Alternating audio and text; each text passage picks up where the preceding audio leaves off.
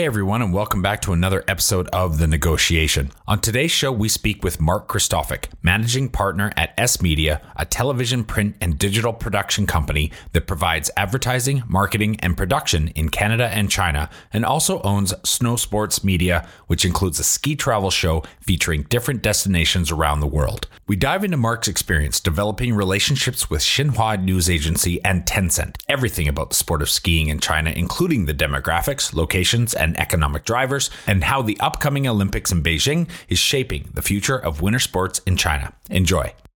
So I don't know the full backing of the government of the infrastructure building, but the government is really driving the participation from the bottom up. And I think that's going to have, at the end of the day, a huge effect on the participation levels because you're seeing more and more and more kids at the early stage getting involved. Adults, people who are our age, you know, are trying it out, getting involved, but skiing can be a bit of an intimidating sport to start at a later age. But you could see the kids coming up through the system, again, through the schools and through the backing of the government. That's where you're really seeing the, the industry grow. And I think the Olympics are just going to be the start of it. Home to over 4 billion people, the Asia Pacific region boasts one of the most powerful consumer markets on the planet.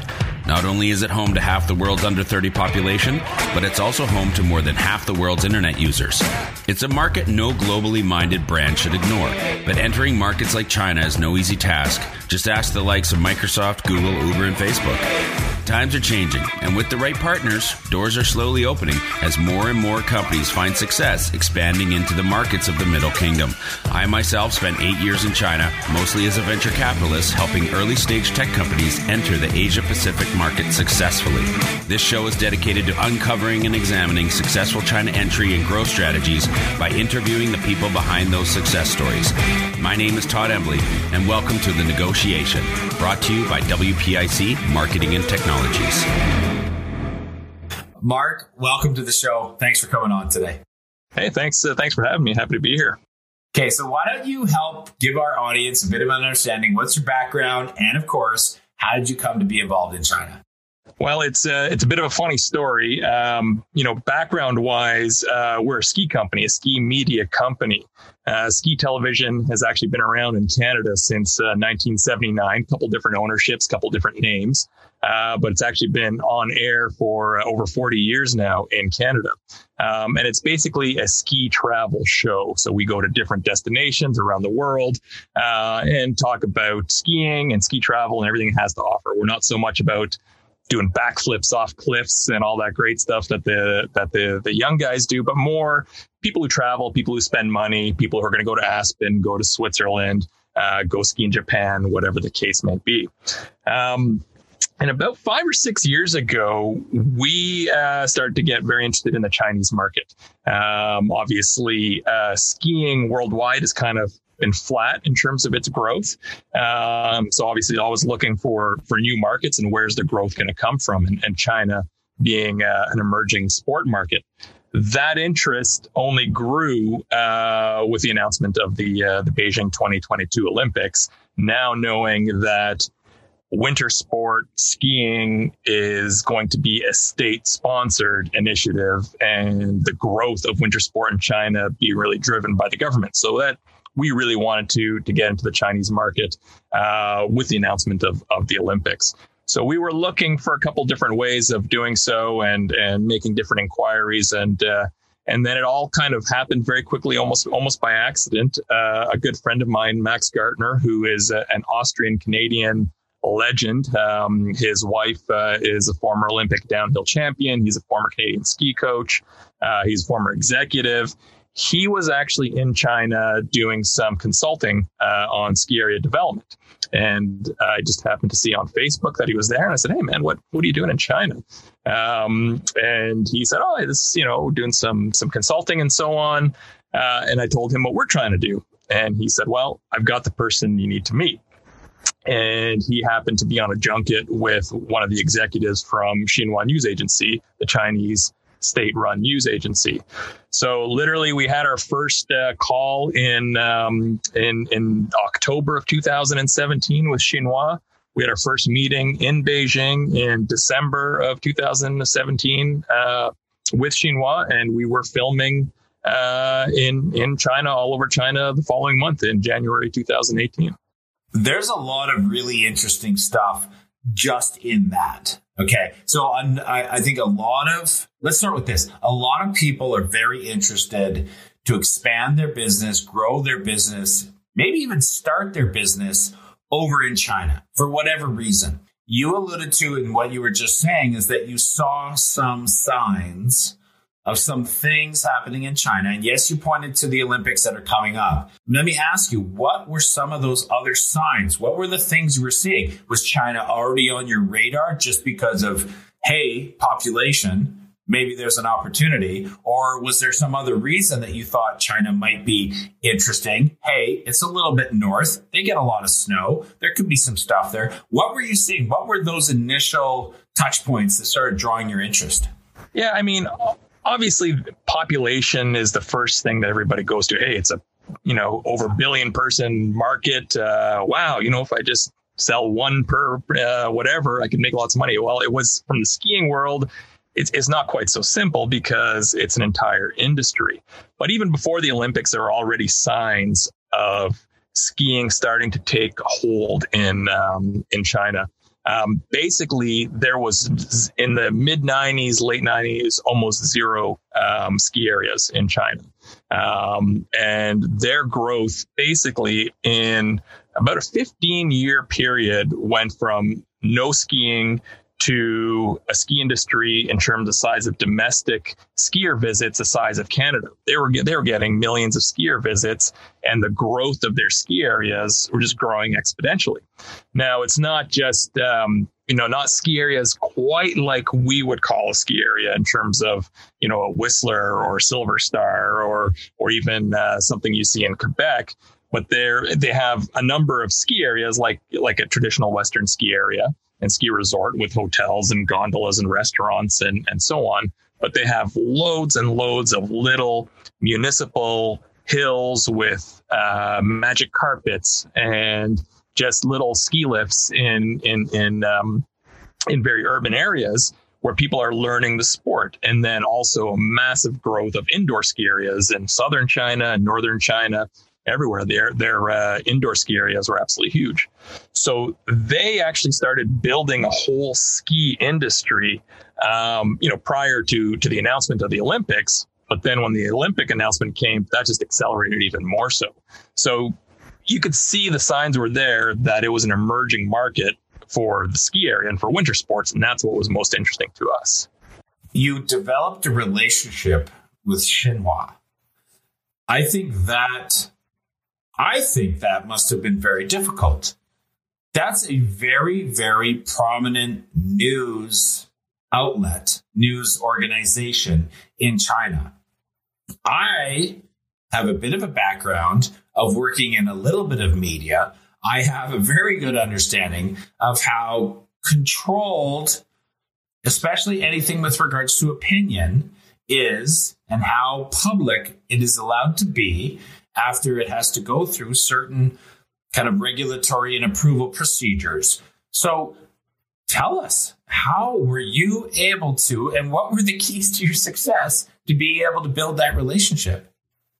Well, I, th- I think the uh, the real key for us was um, you know, the nice thing is we're talking about skiing and we're talking about sport and we're talking about fun. So there's there's not a lot of controversy um, that that falls into what we're saying and what we're doing. But at the same time, we learned very very quickly and the hard way. Um, we had a certain way of of doing our our productions and what our productions look like, and and they already knew what our productions look like when we went into uh, signing our agreement. They had a good idea of what ski television already look like. So I think there's there's two things that were were, were very much the key to um, to the success. The first was they actually wanted the Western validation of the ski industry. So when we actually first went into them saying, okay, we're going to hire a Chinese ski host, we're going to hire a Chinese speaking skier, we're going to have them on camera speaking Chinese. And they said, no, we want it in English. We want your Western hosts. We want Canadians talking about the Chinese ski industry in China. So that made our life that much easier right off the top. Um, and then the second part was, you know, it, it, we learned very quickly what what are their key points that they wanted to talk about. They were really into emphasizing culture, uh, regional culture, even within China, whether it's in Western China or Central China or Northern China, wherever we were filming, they really wanted to have a, an element uh, focusing on the culture side of, of that area. The second is they wanted to just talk about how uh, the development of snow sports and development of skiing was leading towards their goals of, of hosting successful Olympics. So by sticking to those key messages, and it was very, very government driven messaging, but very positive culture. We're ready for the Olympics. Um, you know, it's no different than a PR uh, person at a ski resort talking about how great the resort was, but it's rather the government talking about the overall ski industry rather than a resort talking about a specific resort. So once we had that formula of, okay, well, you know, we know we need to talk about the ski area. We know we need to talk about their preparedness for the Olympics. We know we need to talk about the the culture.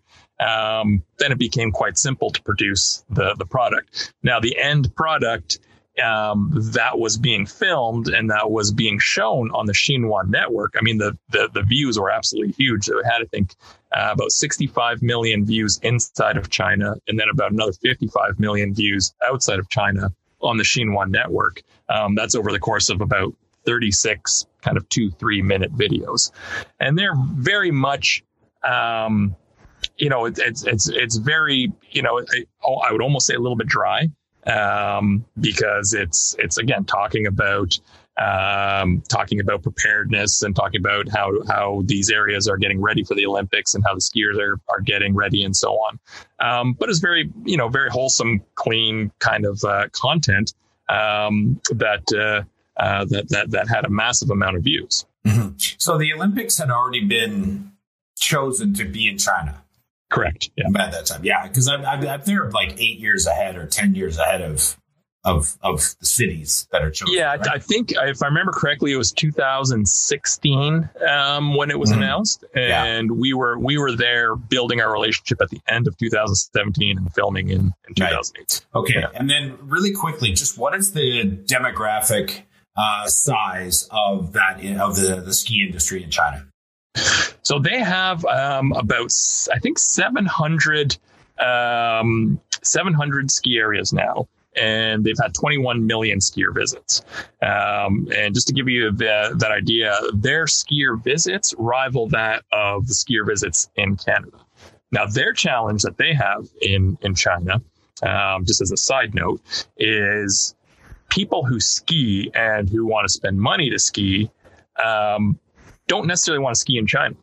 Uh, you know, it's it's kind of like you know, why would I spend money to go to Chongli to ski when I could just jump on a plane from Beijing and be in, in Tokyo or Japan and go ski Japanese powder. So there's there's places like Japan and Australia and so on who are marketing heavily because there's so many Chinese skiers going to that area. China has the issue of like, how do we keep our domestic skiers here and wanting to ski in China? It's like if we were living in Canada, but nobody wanted to ski in Canada. Um, but we're lucky we have we have obviously the natural resources where people want to ski in Canada. Chinese skiing isn't quite the same. It's not quite the same experience. So, is it anything to do with the I, I don't even know how to put this the almost the the the bouginess of being able to go abroad to ski versus staying at home right the uh, or or is it actual infrastructure or are they of the knowledge and and critical nature with regards to even snow quality that is that is driving them to go abroad? Well, I, th- I think it's I think it's a little bit of everything. I think there's that whole sort of you know, like say the bouginess saying, you know, I'd rather I'd rather go skiing Japan than staying here in China. Mm-hmm. Now things have changed since I was there last because um, uh, Chongli, which is uh, about uh, I think three three or four hundred kilometers outside of Beijing. This is one of the Olympic venues. Um, it was uh, a you know, to get out of downtown Beijing to Chongli, where there's a number of ski areas, uh, is about a five hour drive once you're dealing with Beijing traffic and all, all that kind of stuff. Um, and Chongli has, they have Wanlong ski resort, they have Secret Garden ski resort, they have Taiwu ski resort. These are all as bougie, as nice as any Western resort. And they've, they've brought in all Western developers to really? make it feel very Western. Yeah, they're absolutely beautiful, right down to the, Starbucks at the bottom of the gondola. Uh, you know, actually, we have it on film. You know, they you, you, go into the pub and they serve you. You know, everyone's dressed as cowboys and serving you big hamburgers, and you know, it's it's they're trying to really give it a western western feel to it. and, uh, and and the, the hotels are beautiful. The infrastructure is beautiful. And like I say, it was about a four or five hour drive from Beijing. Now, what's changed as part of the infrastructure for the Olympics is they now have a high speed train straight from Beijing into Chongli. So that's now a 45 minute train ride into that area. So now I look at it and saying, okay, you've got 22 million people who are 45 minutes away from a major ski town. Um, so that's going to change things immensely. Now that that uh, that that that bullet train was just being finished right uh, as the pandemic hit, so I haven't been since there since it was operational. Uh, but that's going to be a game changer for the ski industry there. And Chongli is an interesting town because it's you, you, drive down the main street and it's it's it's pretty like anything else. What we would consider a small town versus a small town in China is, is slightly different. Uh, but it's it's literally ski rental restaurant, ski rental restaurant, ski rental restaurant, all the way down uh, the street for for kilometers and kilometers on end. So um, I think I think that train going to Chongli is going to be a massive game changer for the ski industry in China because it's now so accessible to such a massive population in uh, in Beijing. All right, could you lay out uh, maybe the the game pieces on the board for me? So I'm talking about government. I'm talking about media. I'm talking about infrastructure like ski hills. I'm talking about the consumers or the users or the clients of, of the ski hills. I'm talking about apparel. I'm talking about equipment. Um, even potentially the Olympic Committee in China getting involved and getting behind. How are these all playing together in what's happening with the sport in China right now? Well, I think the the biggest the biggest part was uh, the the government announcement, whatever it was, two or three years ago, saying we're going to have 300 million snow sport enthusiasts or winter sport enthusiasts by the time the 2022 Olympics come around. That's kind of been the driver behind everything. Um, now, what does that mean? It's it's that's a it's a, it's a it's a pretty broad statement without really saying what it is.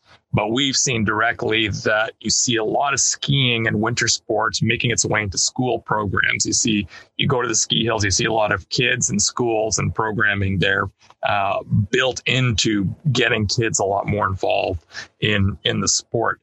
Interestingly. Um, you know, and that that sort of comes from the the the, the structure of the uh, of the or sorry the infrastructure of, of building up the, the ski resort ski hills. What the government backing of that infrastructure is is I don't really have a feel for that because I, I have met a couple owners of uh, of ski resorts there, and they're they've definitely had like any ski resort in uh, in in in the West, you know, struggles during uh, uh, harder years and and and uh, years where they've had a lot more success. So I don't know the full backing of the government of the infrastructure building, but the government is really driving the participation, you know, from the bottom up, and I think that's going to have, at the end of the day, a huge effect on the participation levels because you're seeing more and more and more kids at the early stage getting involved.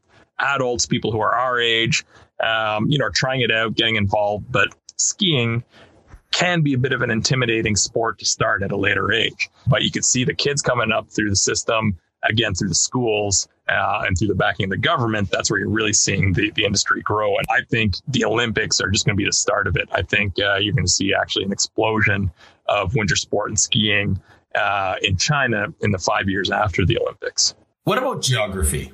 I think obviously in the sport like skiing, geography has to make a you know make an impact has to has to be somewhat of the what are the depending factors in the in the equation. Can you actually kind of lay out the topography of china a little bit? In where are the areas that just given the natural conditions we're going to see skiing really take off?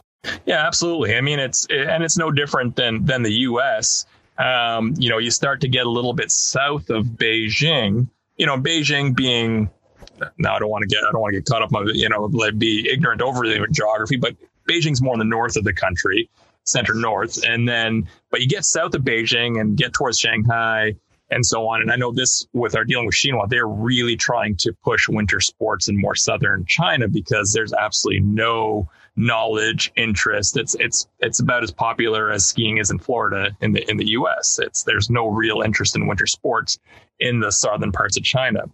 But you get into um, areas around um, uh, obviously Beijing with with the Olympics and with Chongli with so much being accessible to that massive population of 22 million people in Beijing.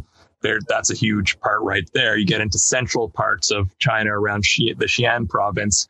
You know, there's there's direct access to the mountains as well, um, and then you get into the northern uh, parts of, of, of China and the far western parts of China in areas like like Harbin in uh, the Jilin province up in uh, in northern China, or go far west into the Urumqi. I know it's a bit of a controversial area, but there's amazing mountains and skiing um, in the Xinjiang province as well.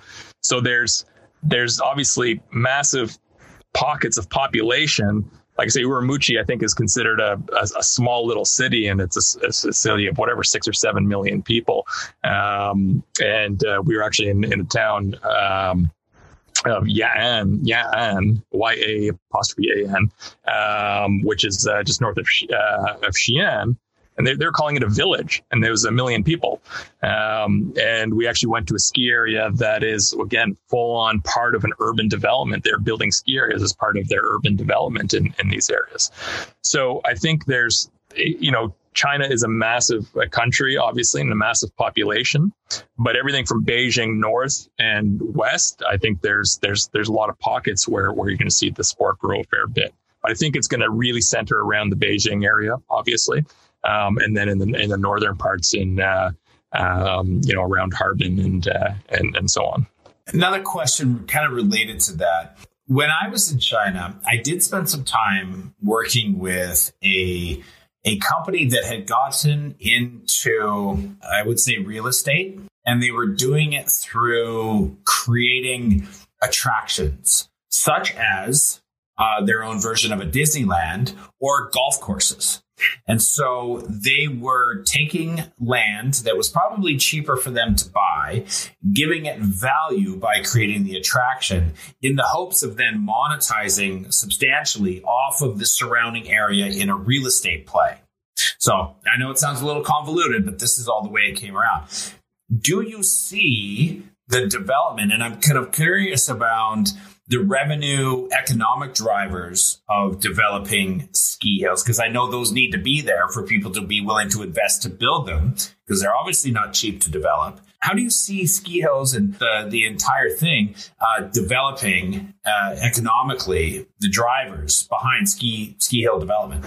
You know, I think I think that's that's a good question because the um, all the the ski areas that I went to, the only one that I saw was just a small little um, ski hill uh, about 100 kilometers outside of Beijing called uh, Vanke uh, uh, Ski Resort. And that's the only place where I saw actual what looked like weekend homes and real estate development and so on around it. Um, every other resort that uh, that I had been to is more like the um, if you build it, they will come model uh, of building the villages, the restaurants, the big uh, luxury resorts uh, where people will travel to and make it a vacation destination. Um, I, I, have found that uh, the Chinese resorts uh, have done a very good job of identifying that not everybody's going to be a skier. Um, so every resort has lots of other winter activities, whether it's tobogganing, sleigh rides, um, various different you know little go karts in the snow that they have that are actually like little tanks and so on. Um, uh, snow tubing. They've they've done a very good job of building the attractions of people saying, okay, you know what, I want to go play in the snow. Not necessarily everyone's going to be a skier or a snowboarder and spend all their time on the ski resorts. But like I say, the the resorts that I, I've been to have been really that build it and they will come type um, model with with huge hotels, restaurants, dining, villages, and so on.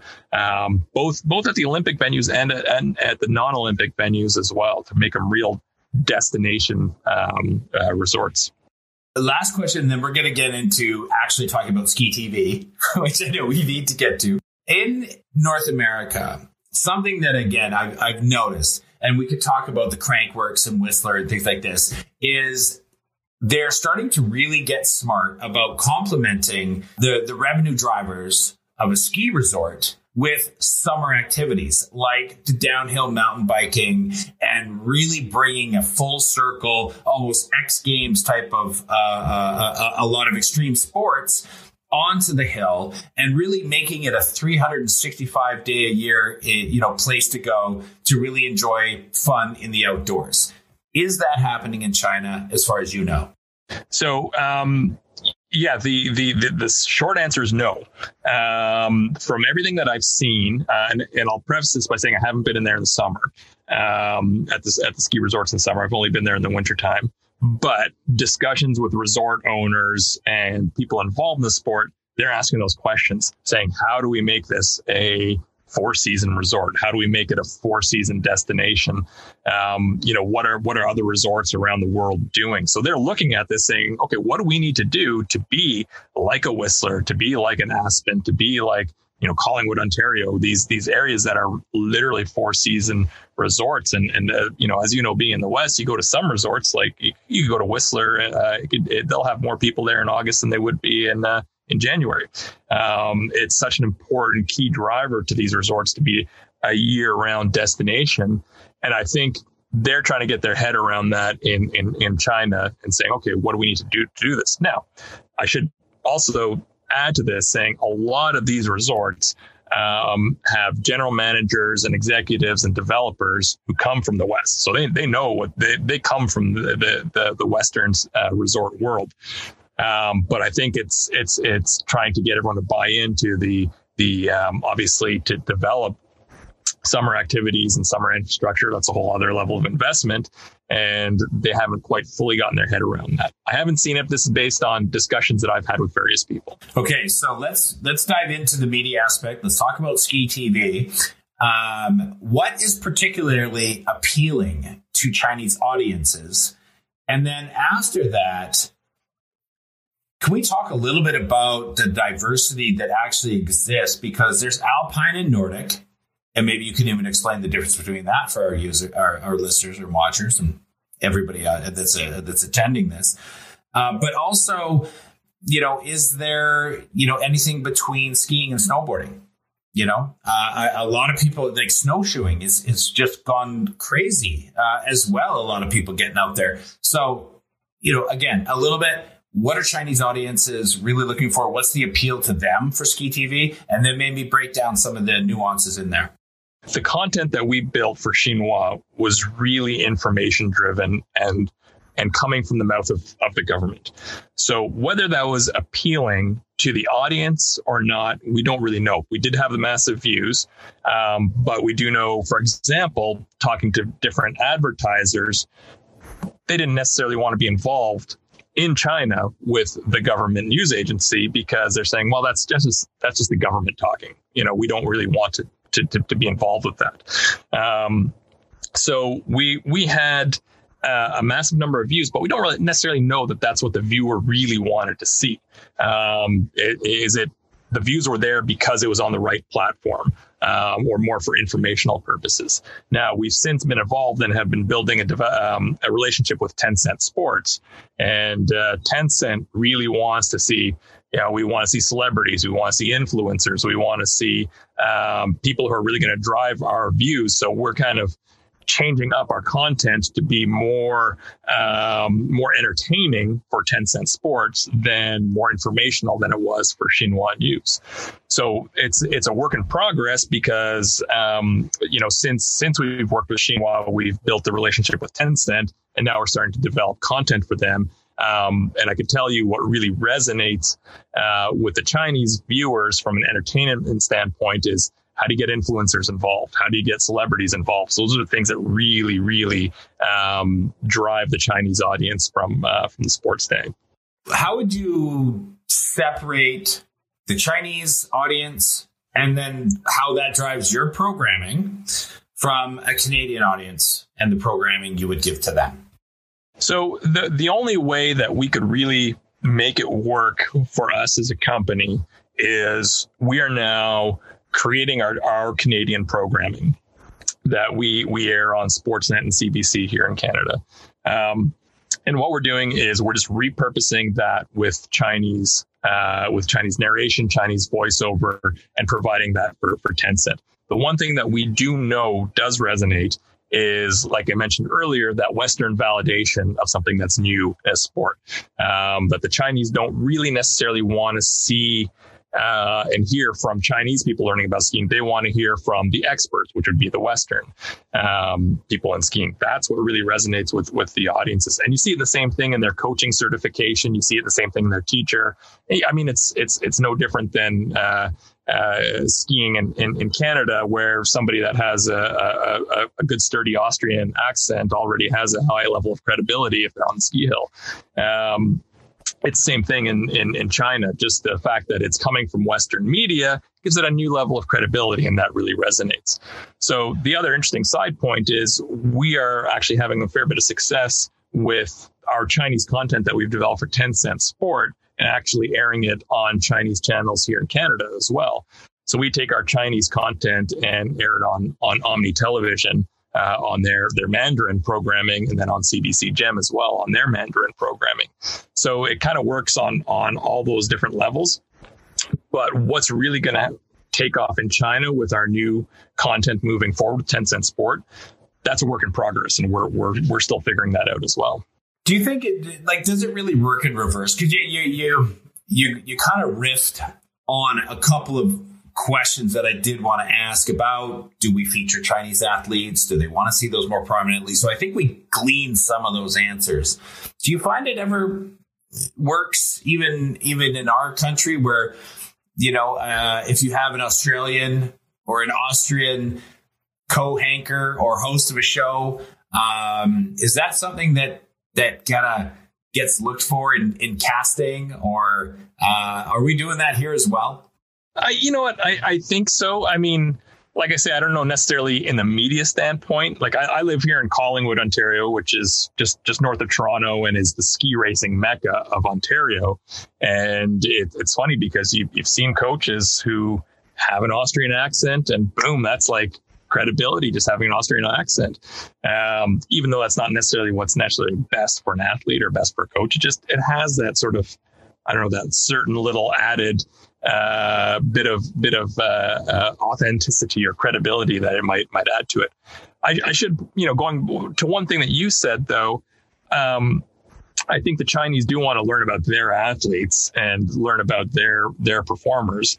Um, and they're having some athletes with some phenomenal success in snowboarding and X Games and uh, you know you're going to see some Chinese athletes uh, getting medals in uh, in some some pretty cool um, areas of, of, of half pipe snowboarding, big air, that that kind of stuff.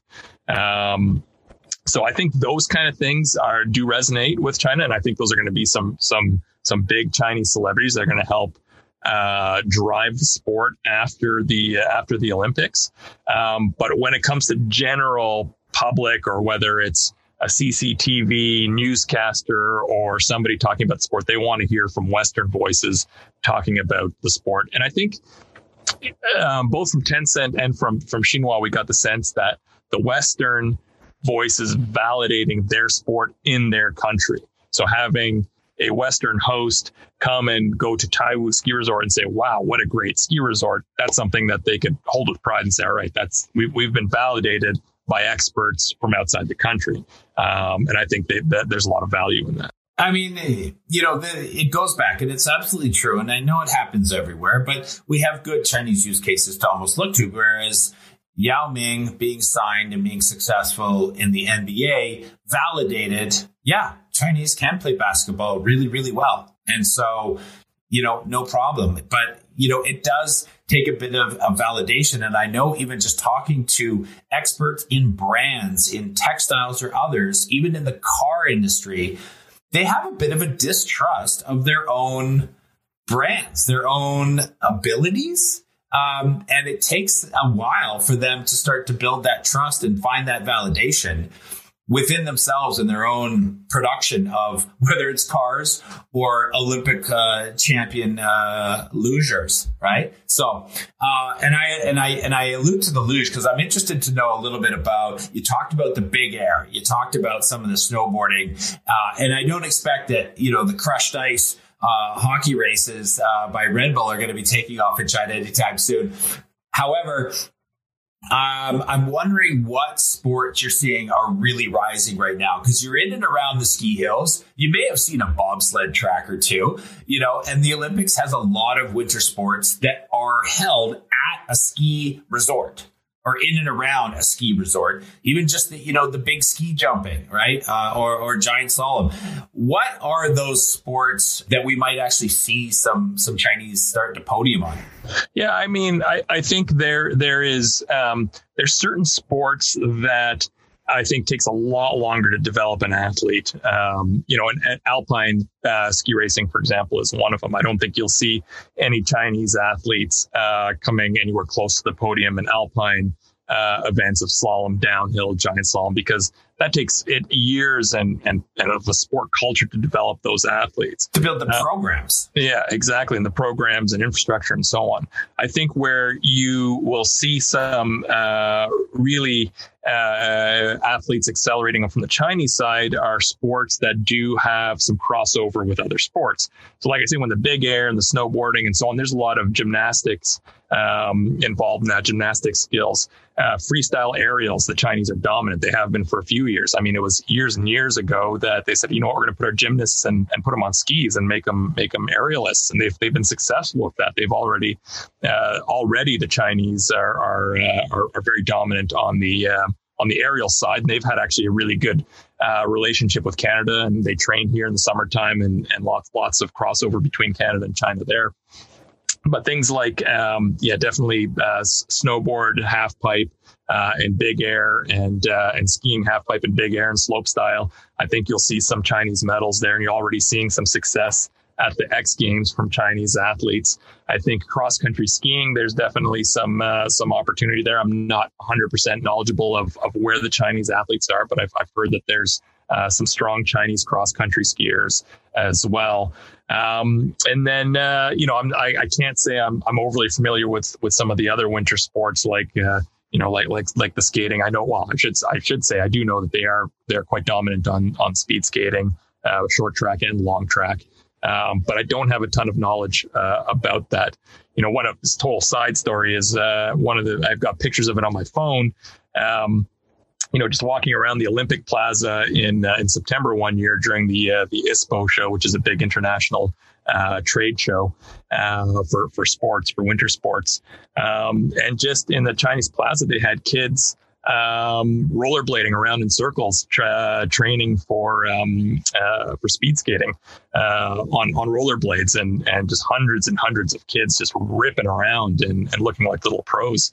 So you know you can see where there's that sort of culture of of, of sport in in certain areas, and you can see yeah. where they're going to be successful you see it like they when they when they start to love something and they fall in love with it and they are obsessive like they love love it and they want to practice it they want to watch it they want to consume it in in in great amounts absolutely yeah.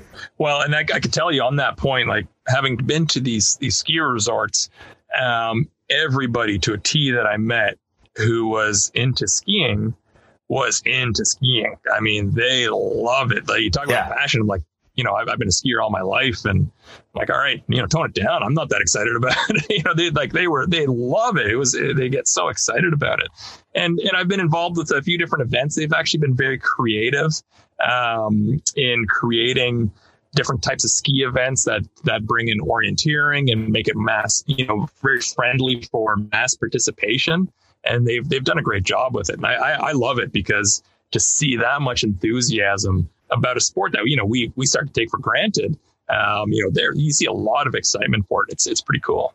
I want to go back and start to kind of bring this uh, to a close, unfortunately. But I wanted to go back and talk a little bit because you, um, the, the the relationship with Xinhua and being able to develop a relationship with Tencent, both very, very difficult uh, things to do, even um, and maybe even something that you may are even taking a bit for granted because you have a bit of the the updraft of the of, of being in sport. It's very kind, friendly, you know, no no danger. Uh, and and everybody can get behind it very confidently, and it's very healthy and the whole thing, right? And you have all these different updrafts that you get to take advantage of, and then you get this great relationship with Xinhua and Tencent, two companies that I know many, many, many other organizations and sectors and industries would love to have relationships with. What about some best practices in building the relationship and, and driving the relationship and keeping the relationship with a company like a Xinhua or, or a Tencent? Well, um, I, I, think it's it would come down to basically best practices with uh, with any company, and that's um, ongoing communication. And you know, they they very much value honesty um, and honesty and, and delivering what you say you're going to deliver. Um, and and if and when I say honesty, it's like okay, hey, we've made a mistake. Here's a problem. Here's how we're going to fix it. They take a lot of value in in that as well. Um, and it, it's it. I get the sense uh, that there's a lot of uh, when you have a good, strong relationship, and it's like with any business, is is is is is very respectful uh, relationship that it could that, that they could be very very loyal to you for a very long time. Um, with Xinhua, we've managed to keep a, a a good relationship even at a time, and it I had more hair when this all started.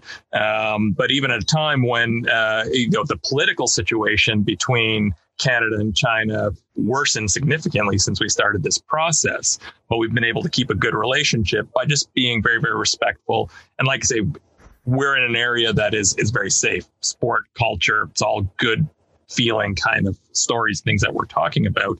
But it, it's really maintaining the same kind of business practices that you would in the West or, or anywhere else of, of being responsive, being responsible, uh, being respectful, and, and, and just building good relationships and personal relationships with the people that you work with.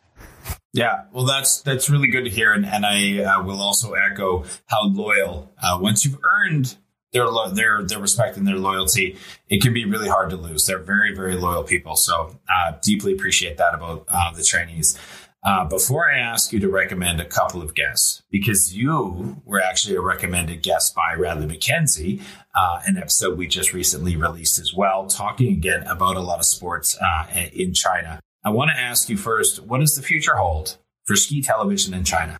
So, um, you know, basically, we're gonna we're gonna keep driving. We're putting out content um, and uh, creating Chinese content and working with Tencent um, in in distributing that content.